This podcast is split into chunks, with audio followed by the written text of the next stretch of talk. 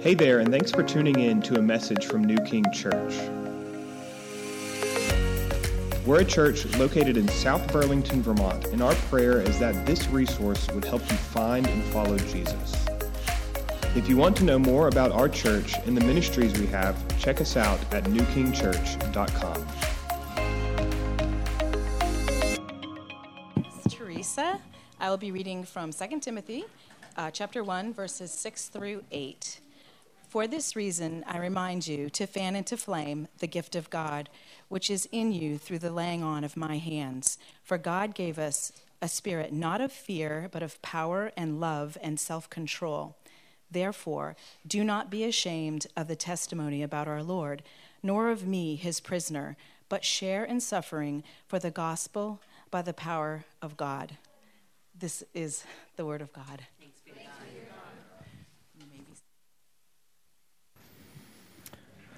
Well, good morning. And I just I need a minute to recover from that song. That was uh, powerful. Wow. Um, let's pray together before I get started.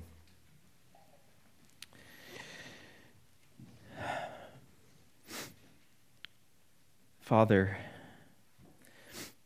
it is my prayer that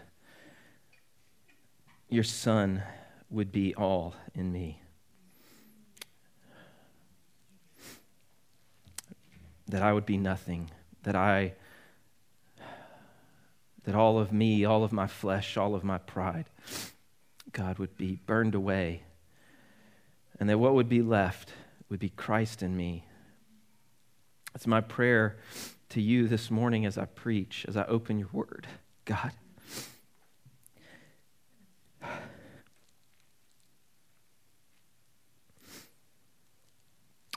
Help me. Help me to get out of the way,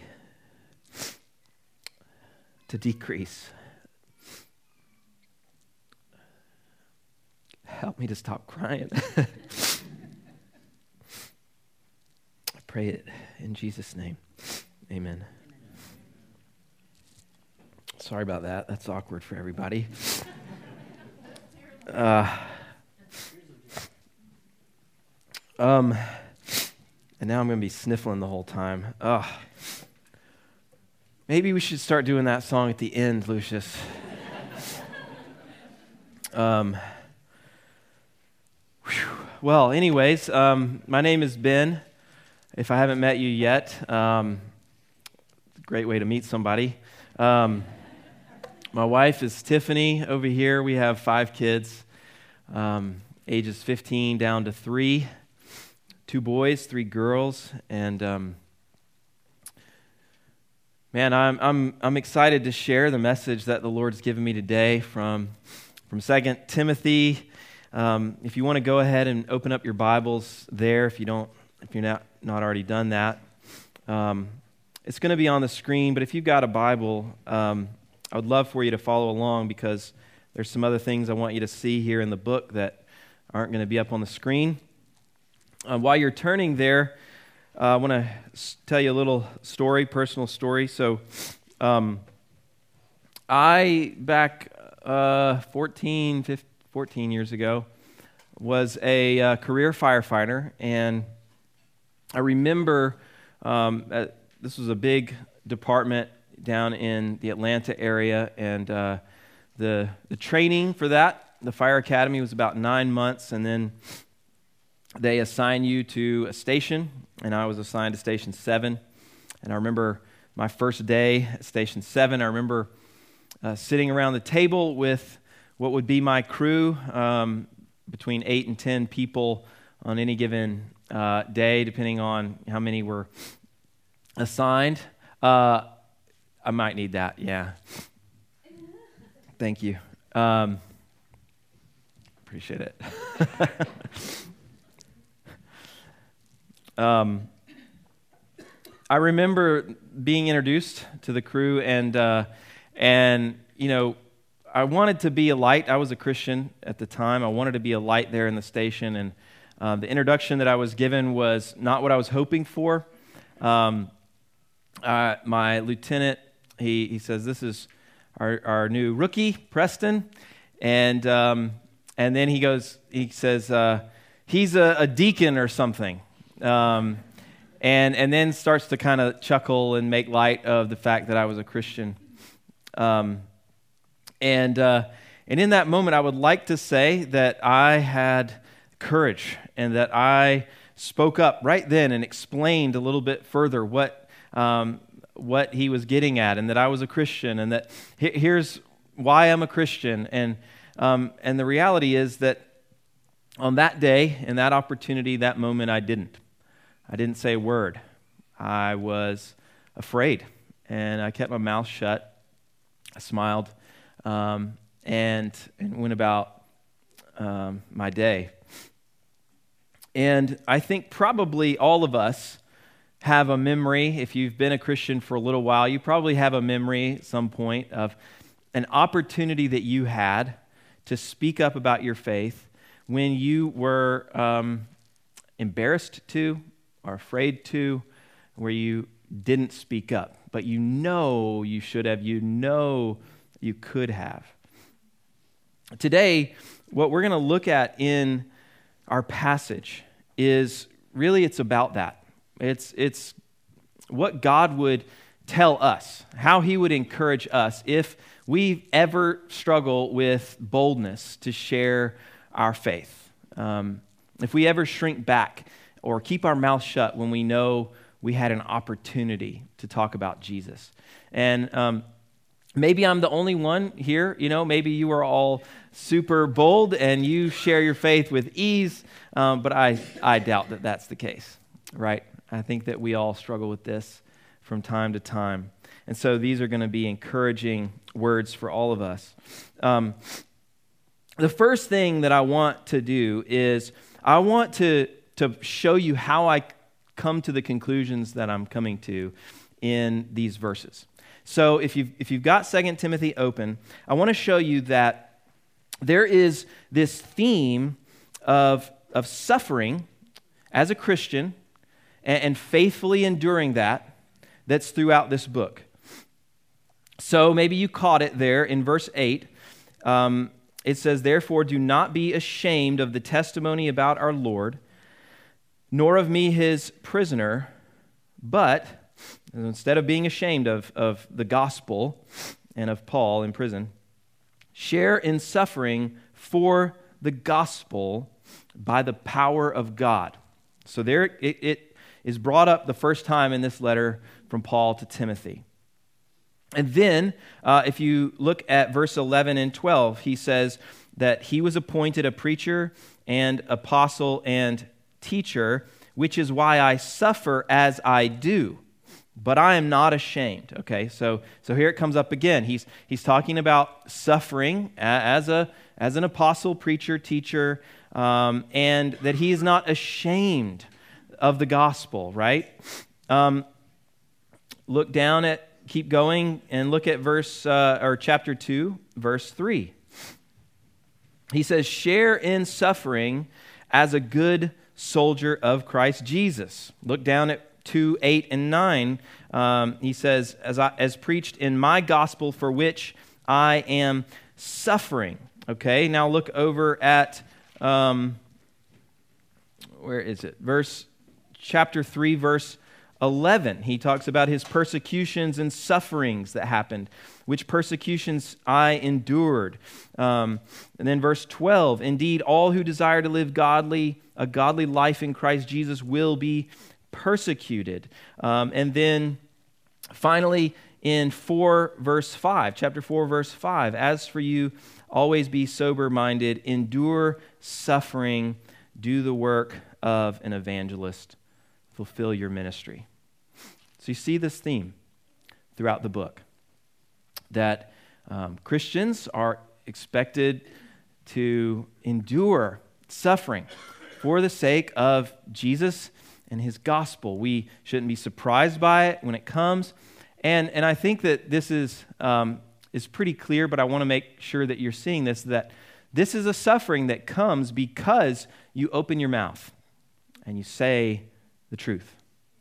It's not just a, it's not, this is, the Bible does say that um, it does have a lot to say about suffering more generally um, and the way that that strengthens our faith, that, that all kinds of trials, James 1 would talk about this, to have joy in all kinds of trials because all sorts of suffering are actually uh, being used in your life to purify you and to strengthen your faith and to create steadfastness in you.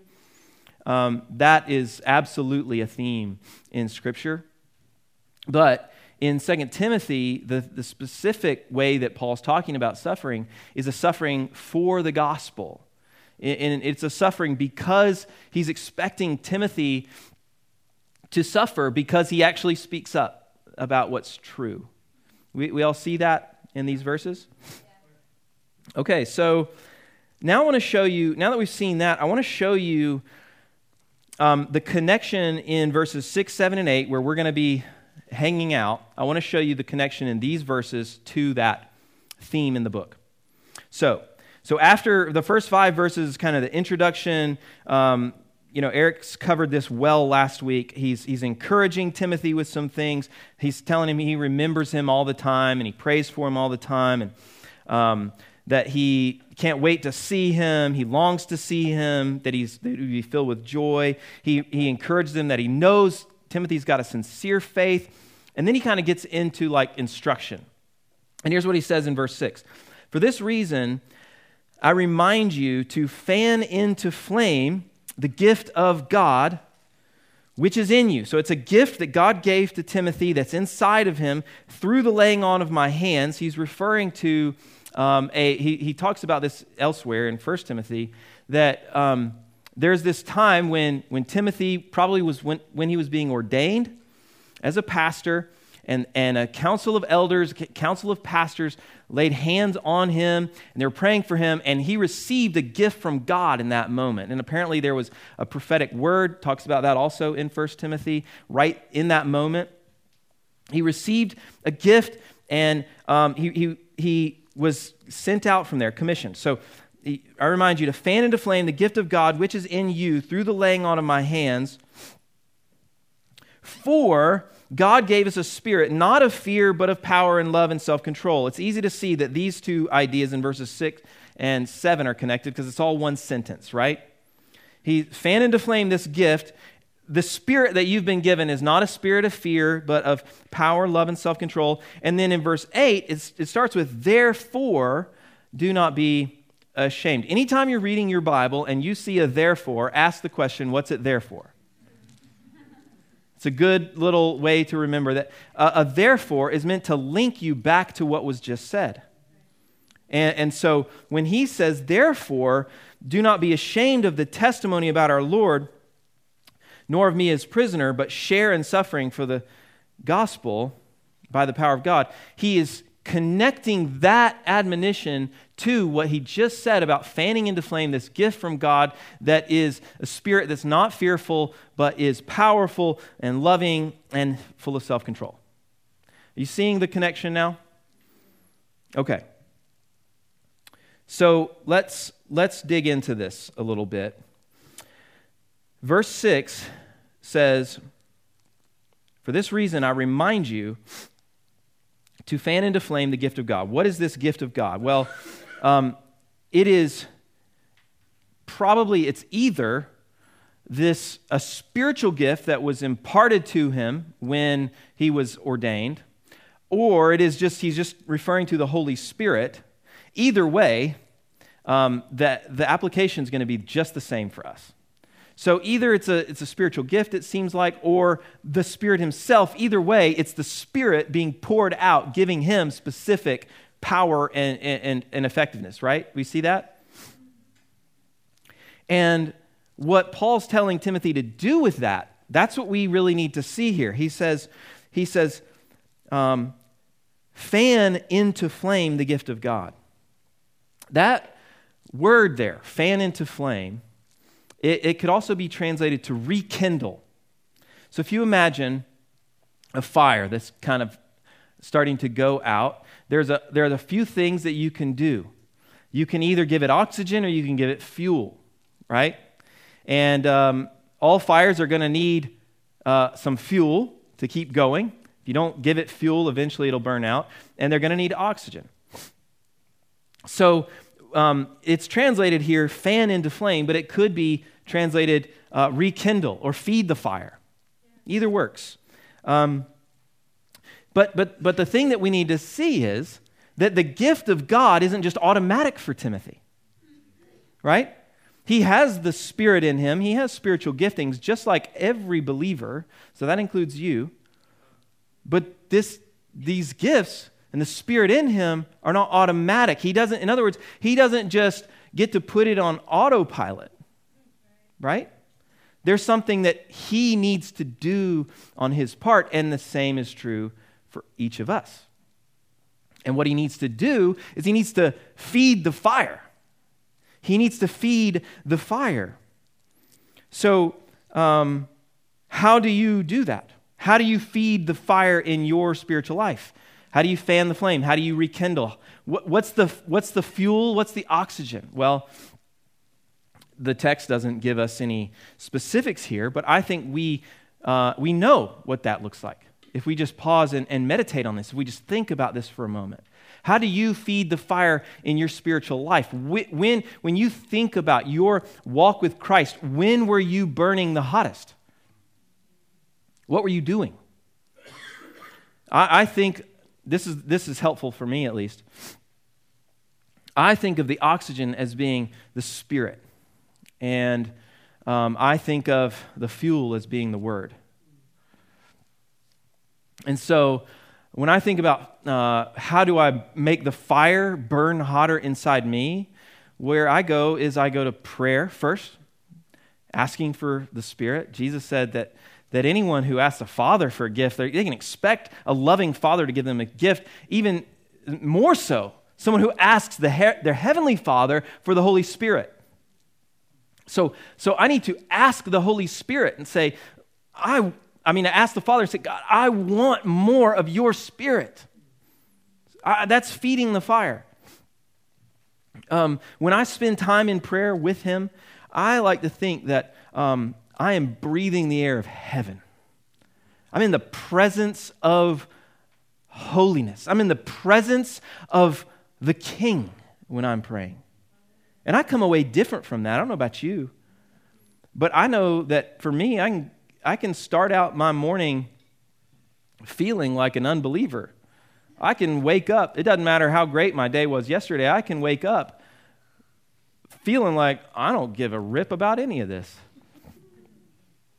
until I sit down and pray, right? Until I get on my knees and start asking God to do things and start praising Him and, and reminding myself who He is. Who is this that I'm talking to? And the next thing I know, you know, the fire is burning hotter oxygen. And then I'll, I'll open the Word and, and I'll study it. I'll read it I'll read it through and then I'll go back to verses that stood out to me and I'll, I'll write them down and I'll pick, pick them apart. I'll, I'll think about one word at a time and and, I'll, and I'll try and think about how that word applies to the rest of the text. And I'll think about what is it saying in its context, right? Like, what, what, is, what is the point of this text? And then, and then what, is, what is the point of this for me today? And all of a sudden, the fire's burning hotter. What else feeds the flame? Fellowship with other believers, talking with another Christian, right? What else feeds the flame? Worship, right? Uh, I mean, I felt like I was burning hotter after those songs this morning than I was before them. Um, personal, you know, alone worship, putting your headphones in and getting alone with the Lord and putting music on and worshiping Him. What else burns? What else makes the fire burn hotter? Fasting, just just seeking God, going after Him with all your heart, meditating on the Scriptures, which which requires memorizing it. That's why, as a church, we try to memorize Scripture so that you have Scripture in your heart, so that you can meditate on it throughout your day. You know what feeds the flame, but I'm just reminding you. Think back on when you were burning hottest. What were you doing? Go back and do that again. Go back and do that again. Whatever you do, don't let your fire go out. Keep feeding the flame. Keep feeding the flame. You can't stop. You can't just say, Well, I went to this one meeting and it was incredible. I had an encounter with God and now it's autopilot from, from here on out. No, no, no. Keep feeding the flame.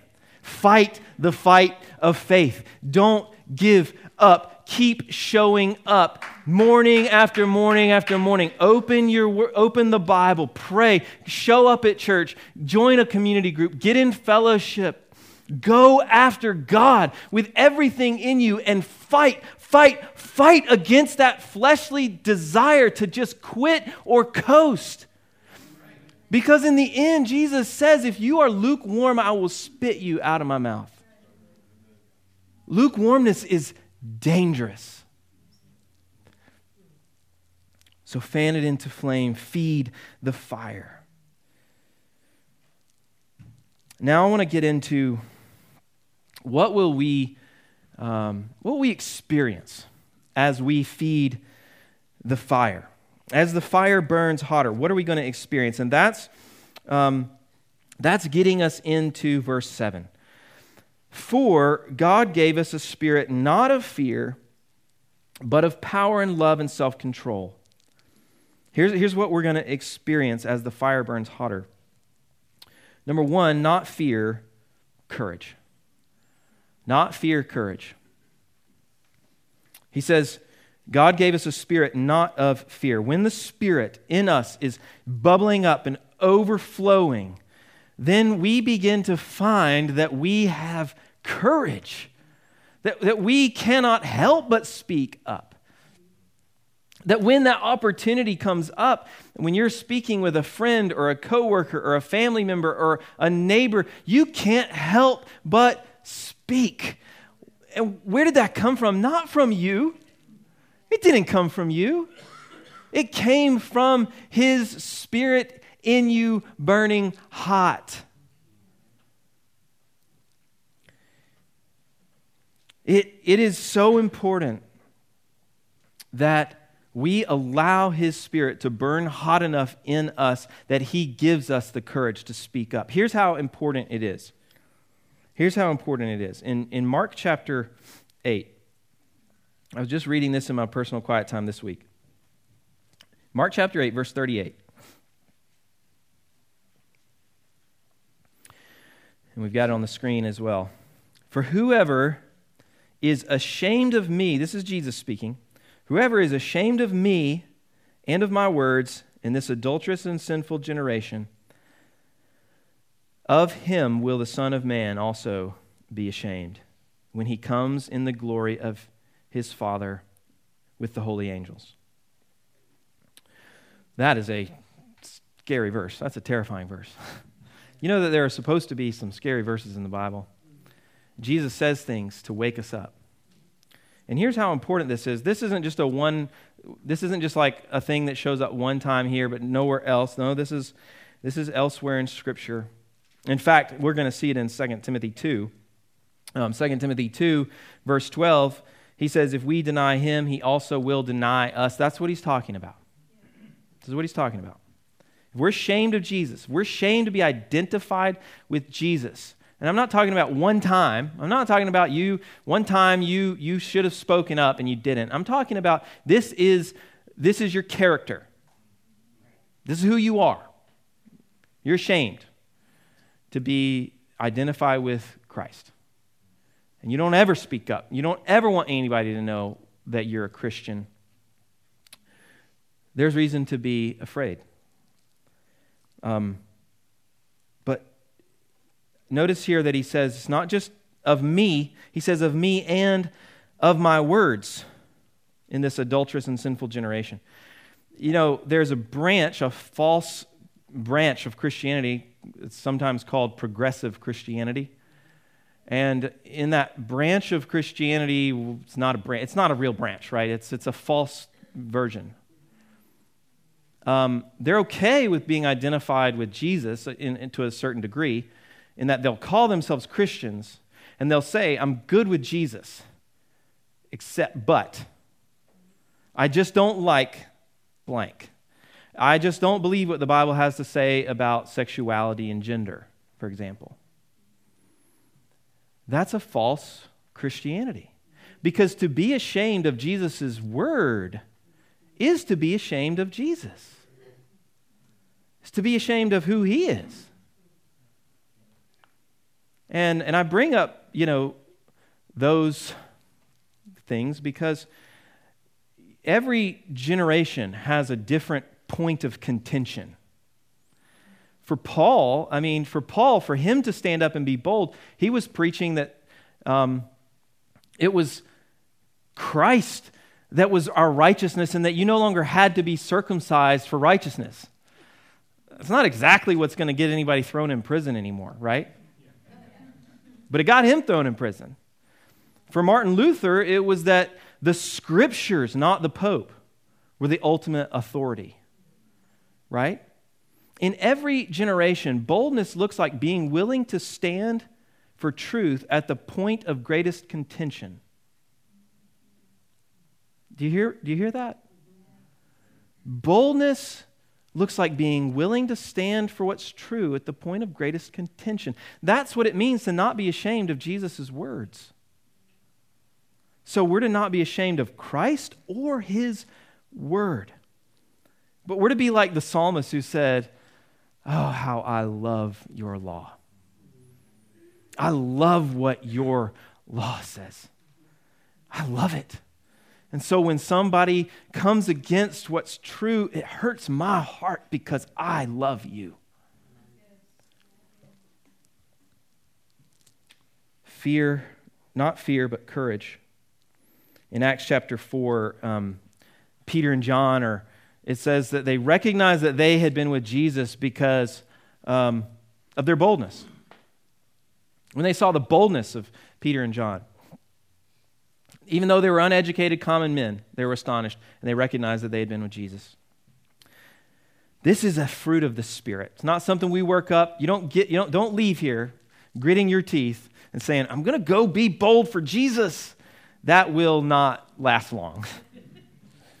this is a a gift. It's his, it's his courage in you. Look at next, um, it says, He has not given us a spirit, He's given us a spirit not of fear, but of power. Power. That word there, um, that means ability. Power is the ability to affect change. Don't overcomplicate power. Power is not chills. What I mean is sometimes we say, like, oh, that's a powerful speaker, or that was a powerful meeting. And what we mean was I got stirred up and I got chills. Maybe that was, maybe, but that's not power necessarily. Not unless you went away from that changed, a different person, acting differently, living differently, believing differently. That's power. Power is the ability to affect change. I believe that when, I mean, think about this. Jesus says to his disciples, You'll receive power to be my witnesses when the Holy Spirit's come upon you. He says that at the beginning of Acts, Acts 1 8. And then the Holy Spirit falls, Pentecost, while they're in the upper room. And Peter goes out and he preaches, and he preaches with power, right? And what happens when he preaches? 3,000 people are converted to Christ. Now, personally, I don't think that when he preached that day, his sermon sounded a whole lot different than many of the sermons that he'd preached before when Jesus sent the disciples out to go and preach in the towns and villages. He'd done it many times before. I don't think that, that the other disciples who were listening were like, dude, oh my goodness, you, that was so much better than you've ever preached before. I don't think that's what power means. I think it means simple, plain words that just sound like plain old words coming out of a plain old mouth, and somehow people say, What must I do to be saved? That's power. The Spirit that's been given to you is the spirit of power, ability. It's the spirit of ability. So you might feel like, I can't share my faith. I'm no good at talking to people about the gospel. I'm no good at. Stop saying that. It's not about you. Right? It's not about us, it's about Him. And He is a spirit of ability. He can talk about Jesus. He, he can give you the words. In fact, that's exactly what Jesus promises that He will do when He's with His disciples on the last night, isn't it? I'm going to send you the Spirit. He's going to teach you everything. He's going to remind you of all the things that I said. When you're standing in front of people, don't worry about what you're going to say because the Spirit's going to give you the words. Remember that? Remember all that? You have that Spirit the Spirit of power, ability. Third thing that he says about this Spirit that we've been given is that he's a Spirit of love. Spirit of love. And I would say that that means not indifference. Um, when I'm not full of love, I don't feel like I'm unloving. I feel indifferent to my lost neighbors and friends and the people around me. Anybody else? And suddenly, when His love begins to fill my heart, then I start to care. I start to feel a burden for people that don't know him, for neighbors that don't know him, for other cities in Vermont that don't know him, for other cities in New England, for, for, for the nations. I begin to feel a burden, a, a burning inside me, a care, like I've got to do something. That's what love does. Love compels us to action for the sake of others. Uh, you know, imagine a, a, a house on fire and you see a mom or a dad go running into that house because one of their kids is in there, you don't say, Wow, that was really risky. Because that's just what you do. If you, if you love your kids, you just risk your life if they're in a burning building. You just you don't even think about the risk. Love compels us to action when, when, when God puts his love for other people into our hearts, then it makes us willing to take the risk that we might be rejected, that we might be demoted, that, that our coworkers might start talking about us behind our back. We just know that hell is real, that sin really has people in bondage, and that we really have the solution in the gospel and it compels us to action.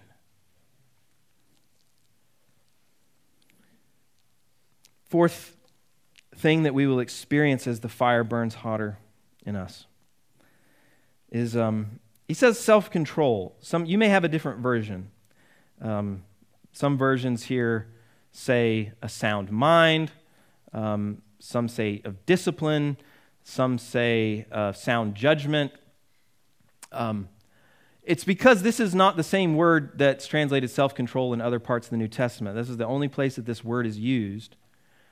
But all of, if you kind of look at all of those words together, what, what you see here is that the Spirit is in control of your mind, or can be in control of your mind. The Spirit is a spirit of self control. Interestingly, when you look at the, the, the, fruit of the Spirit, the list of the fruit of the Spirit in Galatians, the first one is love, the last one is self control. And here we're seeing love is going to come out of us if we're fanning into flame the gift of God in us, and self control. But what does that have to do with being able to, how does he put it? not be ashamed of the testimony about our Lord. What does it have to do with that? Well, I think um, there, there's this, we have this fear, this concern that we're going to be at a loss for words, that our mind's going to go blank as soon as we start talking about our faith, right? We're going to be in a conversation and somebody's going to ask us a question, and guess what? They are going to ask you a question that you don't know the answer to, and that is okay. But, but you are not going to sit there with no words to say. Not if you have the Holy Spirit in you. you're going to have some words to say. And whatever words you have to say are the words that are needed for that moment, for that person. So here's what I think that it's getting at when it says that he's given, that he's given us a spirit of self control or a sound mind. It's that you're not going to be at a loss for words in that moment, just like Jesus promised. If, in fact, just really quickly, flip back over to John 14.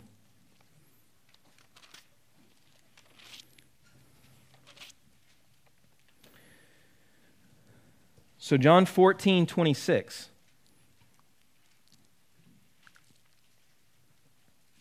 Here's what Jesus said But the Helper, the Holy Spirit, whom the Father will send in my name, he will teach you all things and bring to your remembrance all that I have said to you. There's a promise. So here's what I think that this is getting at. When, when you have the opportunity to speak up and the Spirit is burning hot in you, He is going to bring to your remembrance all that He said to you before. And then look over at 15, verses 26 and 27. John 15, 26 and 27. But when the Helper comes, whom I will send to you from the Father, the Spirit of truth who proceeds from the Father, he will bear, he will bear witness about me. And then look, and you also will bear witness because you've been with me from the beginning. He will bear witness. This is the Holy Spirit is going to do it, and, and you will do it because you have the Holy Spirit in you.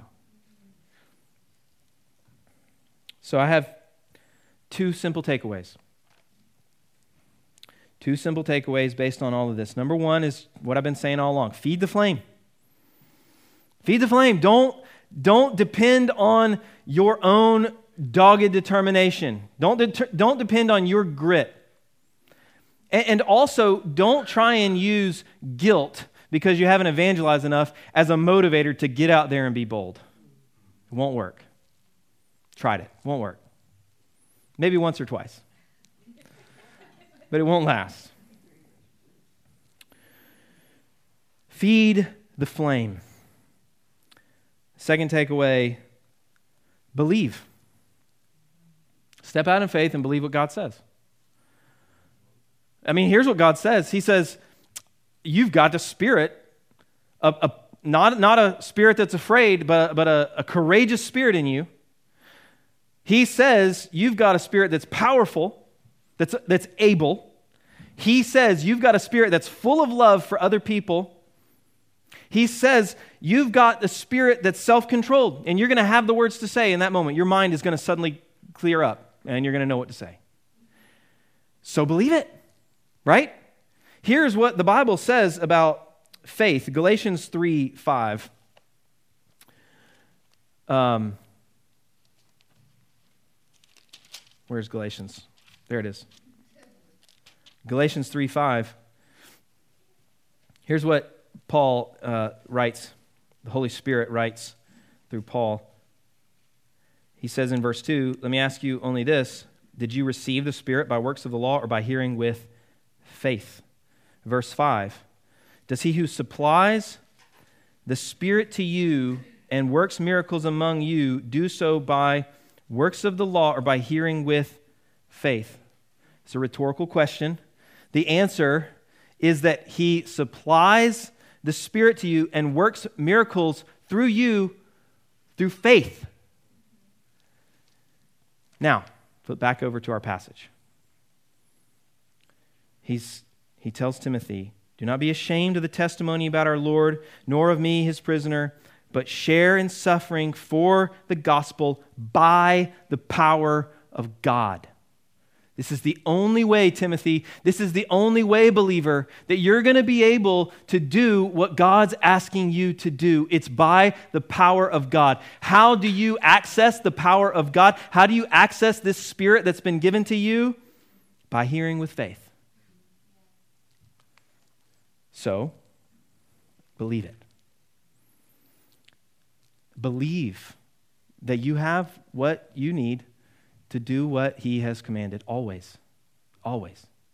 He never asks us to do anything that he doesn't fully intend to do through us.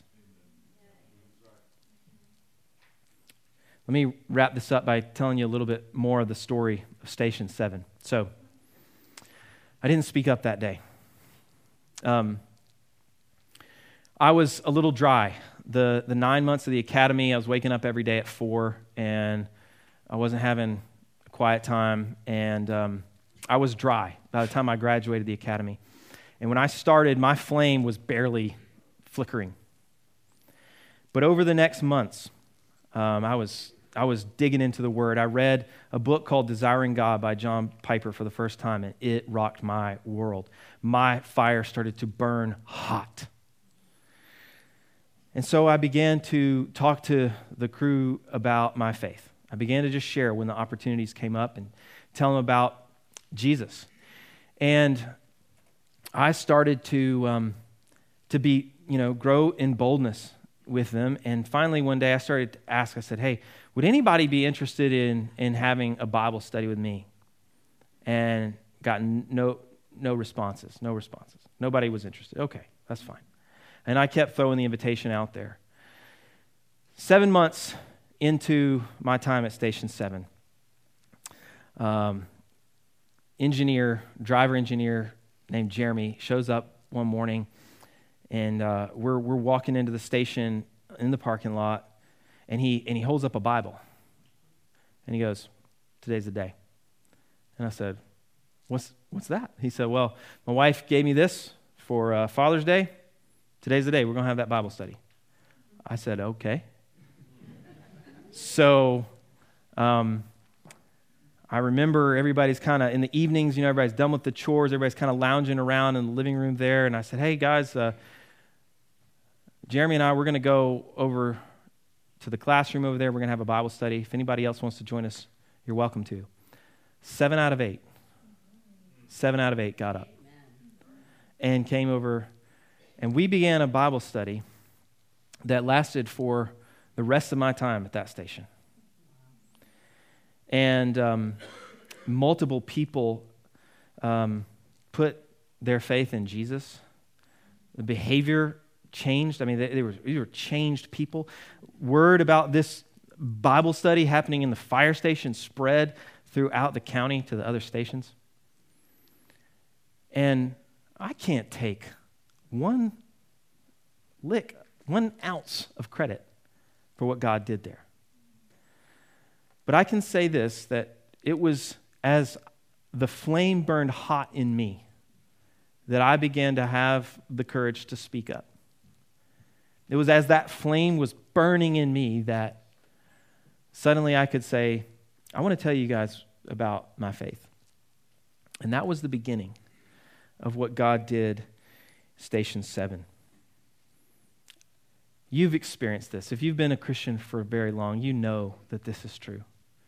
That as you feed the flame, your courage grows. And it's not your courage, really, it's His. And He gives you the words to say. Maybe you're here this morning and, and you would say, you know, I, I'm new to all this and I don't, I haven't ever put my faith in Jesus. You can do that today. Here's, here's what the Bible says the Bible says that we are sinners, that we have gone our own way and done our own thing and lived without reference to God in the world that He created. And that the, the penalty for that is death. And the Bible says that um, Jesus was God's solution to that problem. That Jesus came to the world, the Son of God came to the world. He lived a sinless life. He went to the cross and died in our place, took our sins upon himself. That he was buried, and on the third day he rose from the grave and that he invites everyone who will turn from their sins and believe in him to be forgiven of their sins and to be saved and to know him for eternity. That's available to everyone who will turn from their sin and believe in him. That's how you begin a relationship with Jesus. And you know what the very first act of obedience is? It's baptism. And I bring that up because one, we're doing baptisms next week. But two, because baptism, it's, it's, it's interesting that baptism is the first act of obedience. Baptism is a public willingness to identify yourself with Christ. If you haven't taken that step of obedience, don't expect to have the courage to speak up in your workplace. This is step one for a reason. The life of a Christian is one of continually speaking up, being willing to be identified with Christ. If you haven't been baptized and you've believed in Jesus, then I, I want to implore you to be baptized. We can talk, you can put that on your Connect card. We can baptize you next week. But if you haven't taken that step of obedience, do that. Let's pray together.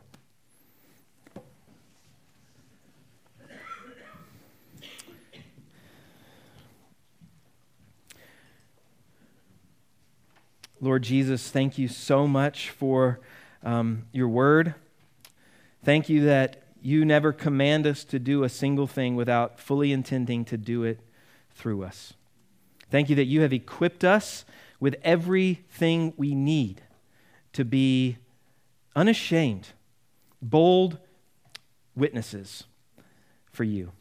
I pray that um, we would fan into flame the gift of God that is in us. And I pray that we would step out in faith this week and believe that what you've said is true. Thank you, Lord, that you will do it. We can't wait to see what you do. Amen.